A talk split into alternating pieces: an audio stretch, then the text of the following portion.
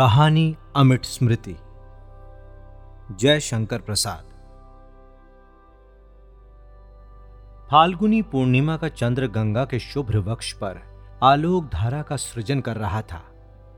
एक छोटा सा बजरा वसंत पवन में आंदोलित होता हुआ धीरे धीरे बह रहा था। नगर का आनंद कोलाहल सैकड़ों गलियों को पार करके गंगा के मुक्त वातावरण में सुनाई पड़ रहा था। मनोहर दास हाथ मुँह धोकर तकिए के सहारे बैठ चुके थे। गोपाल ने ब्यालू करके उठते हुए पूछा, बाबूजी, सितार ले आऊँ? आज और कल दो दिन नहीं, मनोहर दास ने कहा। वाह बाबूजी, आज सितार ना बजा तो फिर बात क्या रही? नहीं गोपाल, मैं होली के इन दो दिनों में ना तो सितार ही बजाता हूँ और ना तो नगर में ही जाता हूँ। तो क्या आप चलेंगे भी नहीं? त्योहार के दिन नाव पर ही बीतेंगे। ये तो बड़ी बुरी बात है। यद्यपि गोपाल बरस बरस कर त्योहार मनाने के लिए साधारणता युवकों की तरह उत्कंठित था, परंतु सत्तर बरस के बूढ़े मनोहर दास को स्वयं बूढ़ा कहने का साहस नहीं रखता। मनोहर दास का भरा हुआ मुँह, दृढ़ अवयव और बलिष्ठ अंग विन्यास गोपाल के यौवन से अधिक पूर्ण था। मनोहर दास ने कहा गोपाल, मैं गंदी गालियों या रंग से भागता हूँ। इतनी ही बात नहीं, इसमें और भी कुछ है। होली इसी तरह बिताते मुझे पचास बरस हो गए। गोपाल ने नगर में जाकर उत्सव देखने का कुतूहल दबाते हुए पूछा, ऐसा क्यों बाबूजी? ऊँचे तकिए पर चित्त लेकर लंबी सांस लेते हुए मनोहर दास ने कहना आरंभ किया हम और तुम्हारे बड़े भाई गिरधर दास साथ ही साथ जवाहिरात का व्यवसाय करते थे। इस साझे का हाल तुम जानते ही हो। हाँ तब बंबई की दुकान ना थी और ना तो आज जैसी रेलगाड़ियों का जाल भारत में बिछा था। इसलिए रथों और इक्को पर भी लोग लंबी लंबी यात्राएँ करते हैं। विशाल सफ़ेद अजगर सी पड़ी हुई उत्तरीय भारत की वो सड़क, जो बंगाल से काबुल तक पहुँचती है सदैव पथिकों से भरी रहती थी। कहीं कहीं बीच में दो चार कोस की निर्जनता मिलती।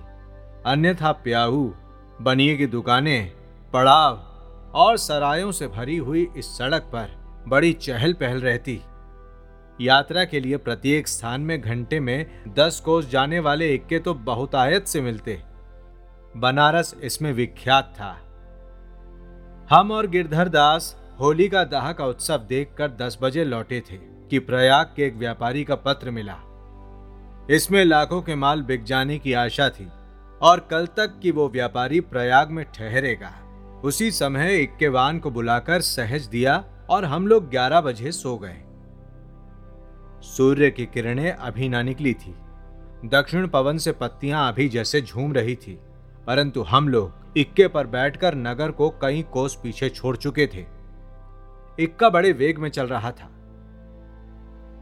सड़क के दोनों ओर लगे हुए आम की मंजरियों की सुगंध तीव्रता से नाक में घुसकर मादकता उत्पन्न कर रही थी। इक्केवान की बगल में बैठे हुए रघुनाथ महाराज ने कहा, सरकार बड़ी ठंड है। कहना ना होगा कि रघुनाथ महाराज बनारस के एक नामी लठैत थे।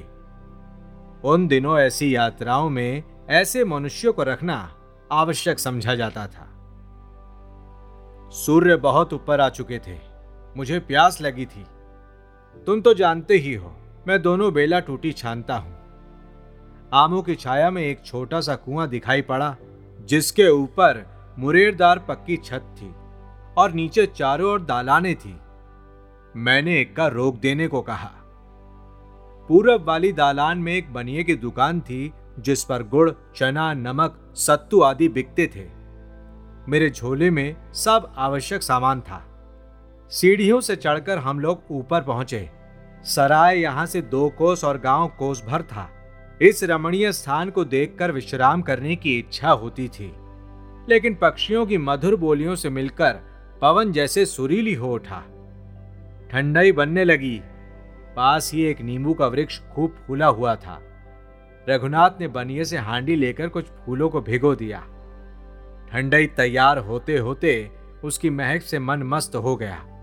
चांदी के गिलास झोली से बाहर निकल आए, पर रघुनाथ ने कहा, सरकार, इसकी बाहर तो पूर्वे में है। बनिए को पुकारा, वो तो था ही नहीं। एक धीमा स्वर सुनाई पड़ा, क्या चाहिए? पूर्वे दे जाओ। थोड़ी ही देर में एक चौदह वर्ष की लड़की सीढ़ियों से ऊपर आती हुई नज़र पड़ी। सचमुच वो सालू की छींट पहने एक देहाती लड़की थी। कल उसकी भाभी ने उसके साथ खूब गुलाल खेला था। वो जगी भी मालूम पड़ती थी। मदिरा मंदिर के द्वार से खुली हुई आँखों में गुलाल की गरद उड़ रही थी। पलकों के छज्जे और बरौनियों के चिकों पर भी गुलाल की बहार थी। सरके हुए घूंघट से जितनी अलकें दिखाई पड़ती, वह सब रंगी थी। भीतर से भी उस सरला को कोई रंगीन बनाने लगा था। न जाने क्यों, इस छोटी अवस्था में ही वो चेतना से ओत प्रोत थी। ऐसा मालूम होता था कि स्पर्श का मनोविकारमय अनुभव उसे सचेष्ट बनाए रहता, तब भी उसकी आँखें धोखा खाने ही पर ऊपर उठती। पुरवार रखने ही भर में उसने अपने कपड़ों को दो तीन बार ठीक किया। फिर पूछा, और कुछ चाहिए? मैं मुस्कुरा कर रह गया। उस बसंत के प्रभाव में सब लोग वो सुस्वादु और सुगंधित ठंडई धीरे धीरे पी रहे थे। और मैं साथ ही साथ अपनी आँखों से उस बालिका के यौमनोन्माद की माधुरी पी रहा था।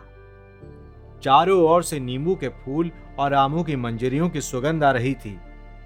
नगरों से दूर देहातों से अलग कुएँ की वो छत संसार में जैसे सबसे ऊँचा स्थान था।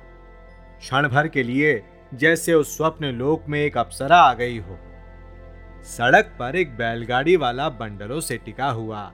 आँखें बंद किए हुए बिरहा गाता था। बैलों के हाँकने की ज़रूरत नहीं थी। वो अपनी राह पहचानते थे। उसके गाने में उपालंब था, आवेदन था। बालिका कमर पर हाथ रखे हुए बड़े ध्यान से उसे सुन रही थी।